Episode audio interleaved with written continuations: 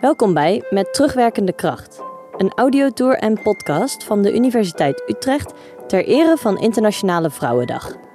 Wij zijn podcastmakers Corinne Heerman, Marieke van de Ven en Josien Wijkhuis en nemen je mee door Utrecht. Onderweg stoppen we bij plekken met een onderbelichte geschiedenis en luisteren naar mensen met een verborgen verhaal. We leren over intersectioneel feminisme in de stad en aan de universiteit. Bij deze stop Mariska Verbeek en Melle Schakel bij de boekwinkel Savannah B aan de Telingstraat nummer 13. Op de achterste wand van de boekwinkel Savannah B staat met grote letters de zin: This is a story told by way of other stories.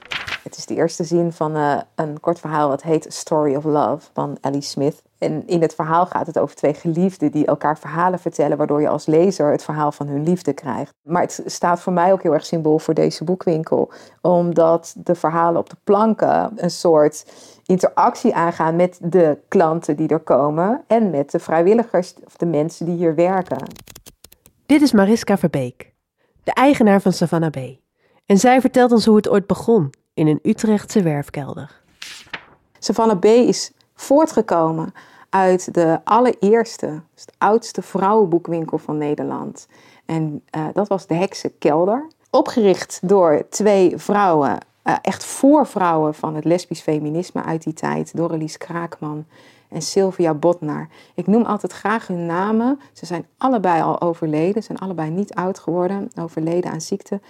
Um, en zij zijn echt heel belangrijk geweest. Dus het is ook wel een soort eerbetoon om hen steeds te noemen. Zij hebben bedacht, we hebben deze vrouwenbeweging, er is ontzettend veel behoefte aan informatie. En uh, die vind je niet in de gewone boekwinkel in die tijd. De stencils, de pamfletten, de vertalingen, die waren er niet.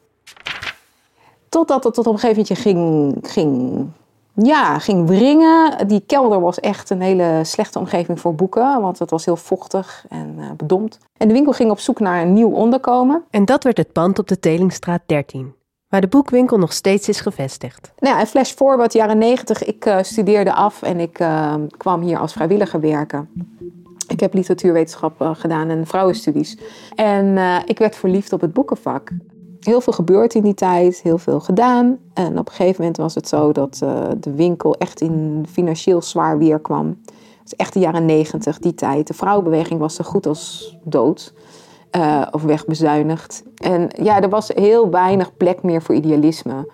Uh, toen heb ik er gezegd van ja, ik, ik vind dit zo'n fijne plek. Ik vind dit zo belangrijk. Ik wil het dan wel als eigenaar gaan doen altijd een beetje een gekke uh, motivatie.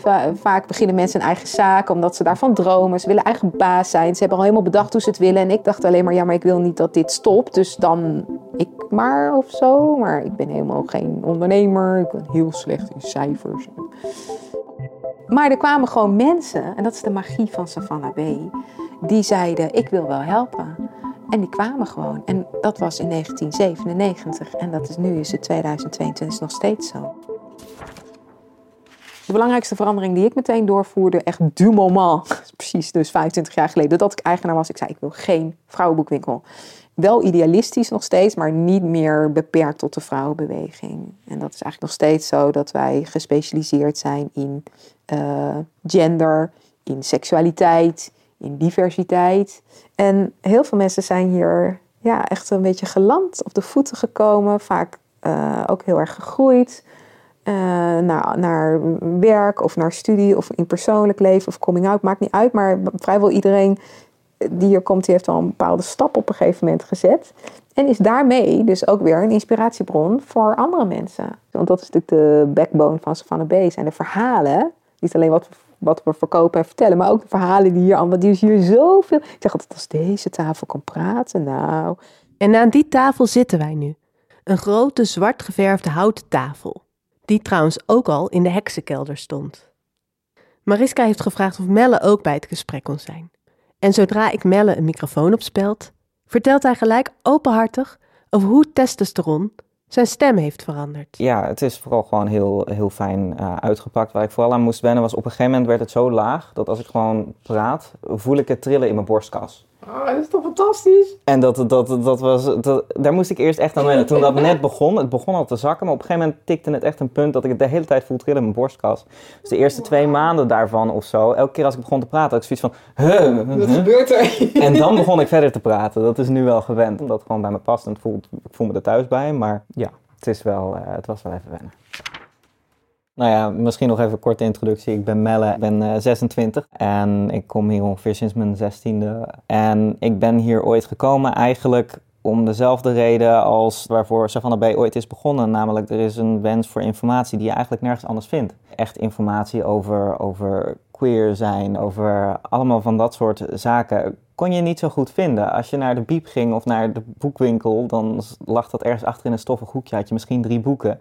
En hier kwam je binnen en het stond er gewoon boekenkasten vol. Uh, en dat was voor mij heel fijn om te ontdekken, om hier uh, terecht te komen en ook een beetje community te hebben. Um, ja, voor mij is Savannah Bay wat dat betreft ook echt een stukje connectie, een stukje community. Iets waar ik ook nou ja, mijn ei in kwijt kan, dingen kan doen die ik leuk vind en altijd iets nieuws kan leren. Want met iedereen die hier werkt, van alle achtergronden waar ze vandaan komen en alles wat er in de kasten staat, uh, leer je elke dag eigenlijk wel wat nieuws. Want zonder die mensen geen verhalen.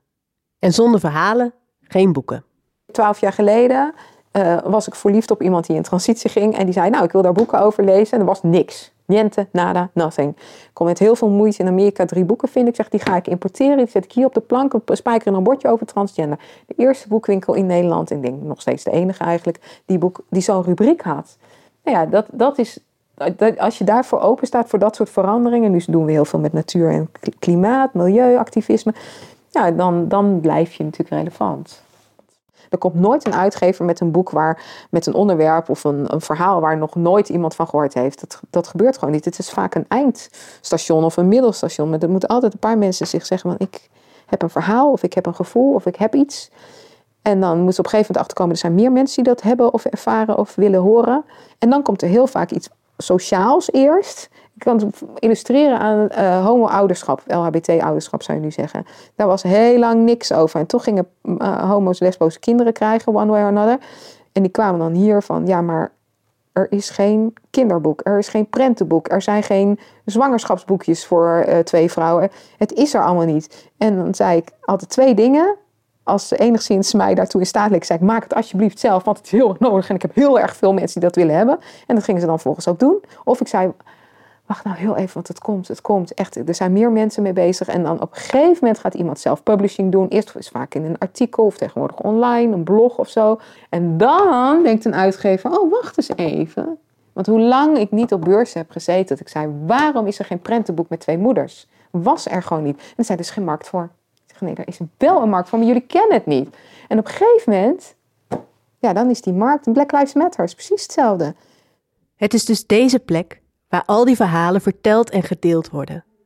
En het is deze plek, een boekwinkel met een grote tafel, die voor heel veel mensen heel belangrijk is geweest. Heel veel organisaties zeggen ja, we zitten alles op de website en iedereen vindt het wel online. Maar dat is lang niet, lang niet voor iedereen zo. Heel veel mensen willen toch even papiertje halen. Of mensen die gewoon thuis niet veilig op internet kunnen. Of mensen met een taalachterstand. Of, nou ja, ik kan allerlei groepen bedenken die het echt prettig vinden van deze punt in de stad.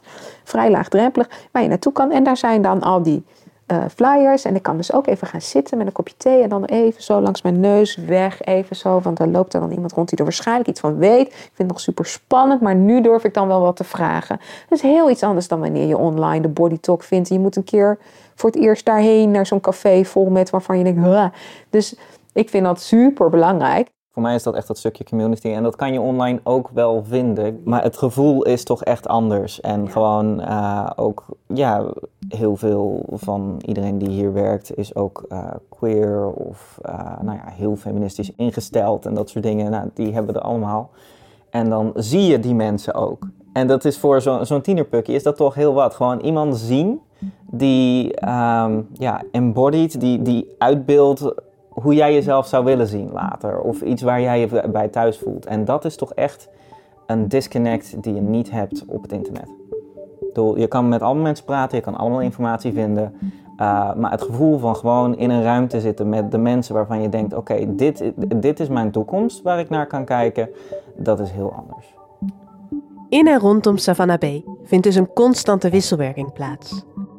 Als een dans waarin boeken, mensen en verhalen de dansvloer delen. En het verhaal is nog niet uit. Hier ontstaan de verhalen soms buiten de boeken om en komen ze later in die boeken weer terug en gaan weer die boeken uit. En dat gaat een bijna een soort ja, gesprek aan. En dat merk je elke dag. En dat is elke dag weer anders. Elke dag zijn hier weer andere mensen. Elke dag zijn er andere klanten. En komen er weer nieuwe boeken binnen. En dat, dat maakt dat uh, Story Top of Other Stories voor mij zo'n treffende beschrijving is. Want het verhaal gaat alsmaar verder door die andere verhalen.